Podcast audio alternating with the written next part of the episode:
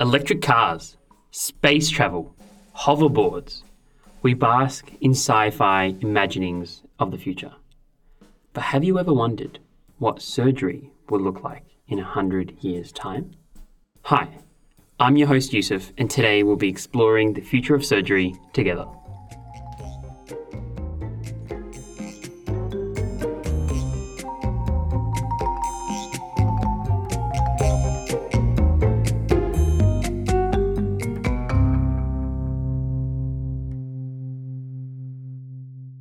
Robotic surgery isn't as new as you might think. A $3 million robot has become the weapon of choice in the fight against the most common cancer in men. Which some are calling a mechanical revolution for medicine. So the surgeons can sit and practice robotic surgery outside the operating room. Well, maybe you don't want to tell those kids to put away those video games after all. It turns out the kids could be honing skills to become a doctor. Brisbane surgeons have created medical history by using a robot to perform brain surgery. The first robot to assist in surgery was known as Arthrobot. Arthrobot. Yes. Fold flat. Fold flat. Used in Vancouver in 1985. This robot was trusted to reposition the patient's lower limb on voice command in orthopedics. It's computer aided surgery where a robot will take the information that you plug into it from x rays and previous CTs and what have you, and it will tell you exactly where you are above a patient's back in real time. So it says, right, you want to pop a screw in in a safe place and go through the pedicle without causing harm. This is where you need to be. So it will guide you to where it wants you to go. That's Dr. Mohammed Awad, consultant neurosurgeon at the Royal Melbourne and Peter MacCallum Cancer Centre. He's a leader and global educator in complex spinal surgery, computer and ultrasound guided surgery, and complex pain surgeries. The robotic stuff that I do is spine. It's all spine at the moment. There is cranial applications for it, but for what we use it for, and certainly what I use it for, um, it's all spinal stuff. But don't worry, your next surgery won't be performed by robots whilst your surgeon is in the corner sipping a latte. These robots are designed to assist surgeons in completing procedures without fatigue and greater precision. The surgeon is still very much in control. I, have had that, I've had that question a few times, and I basically tell them the way it is. I say, you know, actually, I'm doing the surgery. The robot just is just a guide, and and what it does is guide me to put the instruments I'm going to put into you in a much safer place. And it's proven. We have data to prove that that it's going to make the operation safer. But ultimately, I'm the one doing the surgery and I'm the one responsible. However, the future of robotic surgery is still pretty unknown, with the major barrier being sheer cost of these huge machines. The Da Vinci robot gave surgeons an incredible view of the operating window, seeing things that they'd never seen before, performing surgeries that they thought weren't possible. The major drawback one of these robots costs 2 million US dollars just to purchase, let alone the cost to set it up, the cost of each individual surgery, the cost to train surgeons, and the many parts and maintenance along the way. With such a hefty price tag, understandably comes lofty expectations. Hospital administrators and surgeons expect phenomenal, flawless results compared to other types of surgery. Unfortunately, the robots just aren't there yet. For example, a systematic review of nine non randomized observational studies of 7,200 patients found that robotic assisted gastrectomies had similar outcomes to laparoscopic gastrectomy, but the robotic surgery, of course, was much, much more expensive. In the spinal surgery world, similar limitations exist, and currently, the evidence only really points towards pedicle screw placements for robotic surgery.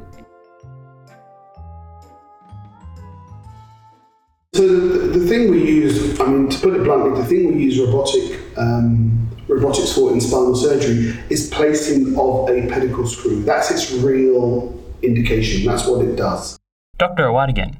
It can do for various other things like help you with biopsies and help you place you know, uh, an interbody cage, but really 95% or 99% of the time you're using it to place a pedicle screw.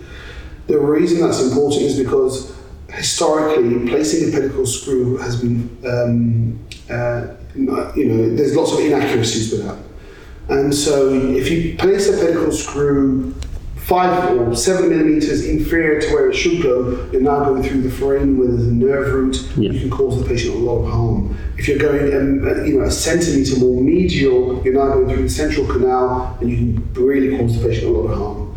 So the idea of the robot is it guides you to be right in the center of the pedicle, so that the screw goes in the right place, minimizing the harm to the patient. That's really what it does. Is there any other place in neurosurgery that you think of that robots aren't used, but that same very millimeter precision would be useful with, with, with robotics? Absolutely, and in fact, like I say, it, it, in parts of the world they're already using the robots for this in cranial neurosurgery. So, for example, a biopsy of a brain lesion that's deep in the brain, that's small, you know, that needs to be really precise. You know, it needs to be targeted, and so they're using robotics for that at the moment. Placing of leads for deep brain stimulation for things like Parkinson's. Those leads need to be in a you know a millimeter accurate kind of position, otherwise uh, it's not going to get the desired effect.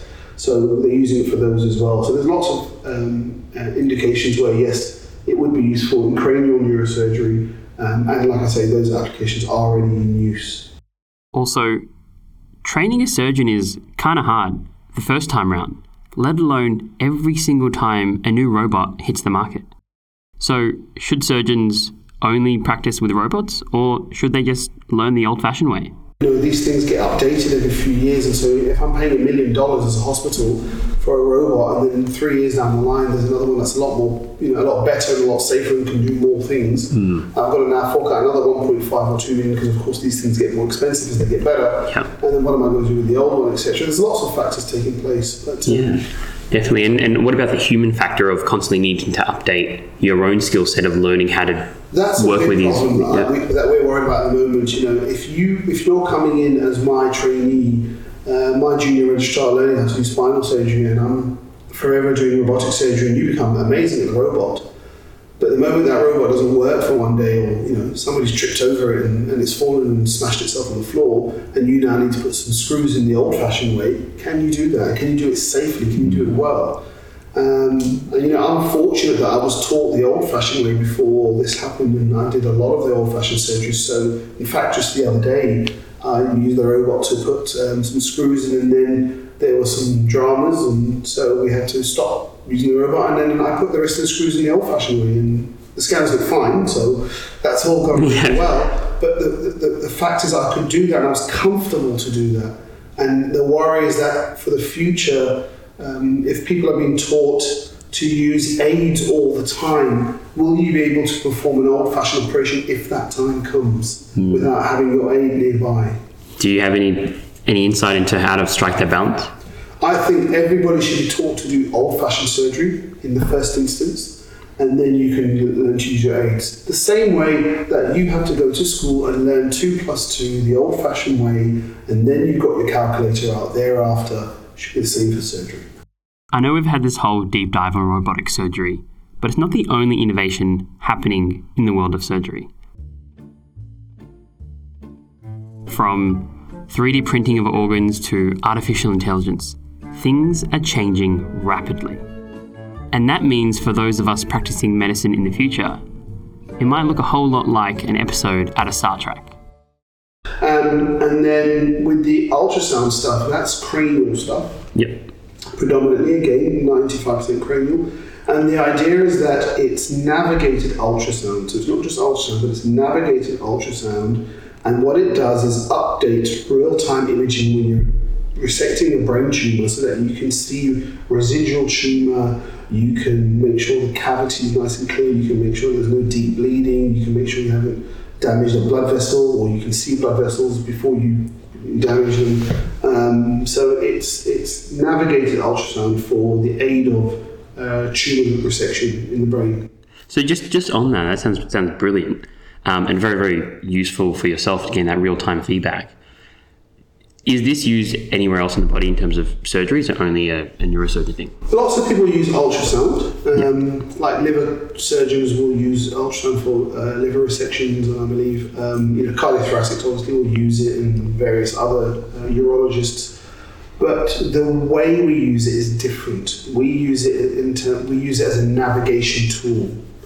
So we can use it in real time 2D just as an ultrasound, like the other people do. Yeah, yeah. But what we do is we integrate it with a navigation console. So in, in neurosurgery over the last 20 to 30 years, uh, the revolution has been uh, the um, addition of uh, navigation. So what that means is that I can take an MRI scan of your brain or a CT scan of your brain, plug it into a computer, and then I can match your surface of your brain to that computer. And now I've got a real-time understanding of what's happening through your skull, so I know exactly where to aim for that brain tissue. So sat nav for your brain. Wow, I yeah. know where to go.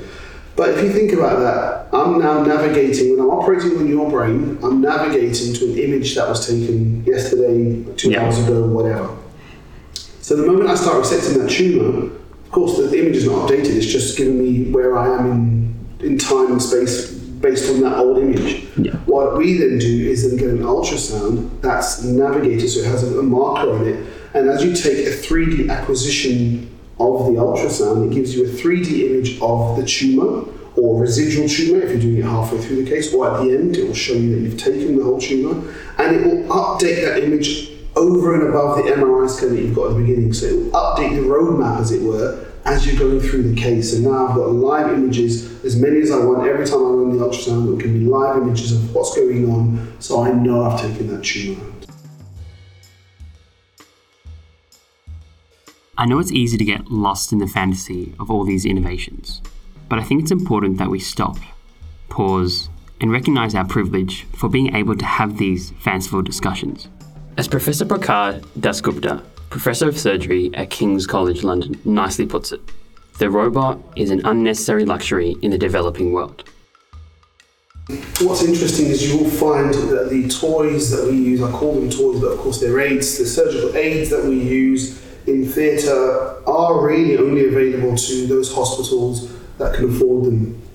You take the majority of hospitals in third world countries, especially, they don't have these aids. So they are all taught to do things the old fashioned way. Um, and quite rightfully so. Um, aids for them would be great because it would minimize um, complications for them. Um, and complications in those countries are fraught with a lot of danger because a complication in a third world country could ultimately mean death for a patient. We have a complication here, we have so much advanced medicine that we can get around things and we can heal people and you know we can get people better and rehab and what have you. Mistakes will happen. That's the nature of surgery. But we can get through most things.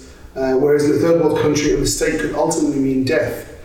And so having an aid in those countries, I think, is really useful. And there, there are uh, advocates out there that um, you know supply these poor countries and poor hospitals with philanthropy money um, to buy these aids and supply them with these aids. And I think that will be a great thing for the future is that if we can keep supplying poor hospitals with aids, like for example the robot that we no longer need Yeah. after three years because we've bought a new one, that should maybe be given to a hospital that can make good use of it. Exciting times and just thinking where will medicine be by, by the time I'm looking to retire? Probably will have a job. yeah, probably choose a different career. Um, oh, that, that was absolutely brilliant, Dr. Awad. Thank you so much for, for coming and, and having a time out with us. Um, our final question is if you could talk to, you know, Muhammad as a medical student, what would you say to Muhammad back then? It's a good question again. What would I say? I would say. I wouldn't say anything. I'm actually quite happy with how things have progressed. I'm happy with where I am. I'm grateful for where I am. I'm always humbled by where I am. And I would just say keep going. Yeah. And that's sometimes the thing that we all need to hear as medical students. When times feel tough, when we feel as though that consultant job is many, many years away, you know, and I remember feeling that as a medical student, thinking, oh God, when am I going to become the surgeon I want to be? And I see these registrars operating by themselves and consultants operating, and I go, oh, I want to be that person. I would just say, hold fire. Just let hmm. things take their natural course. You will get there eventually, and you want to get there with skill and you know with the right skill so that you're doing right by your patient. Rushing through is not the right way.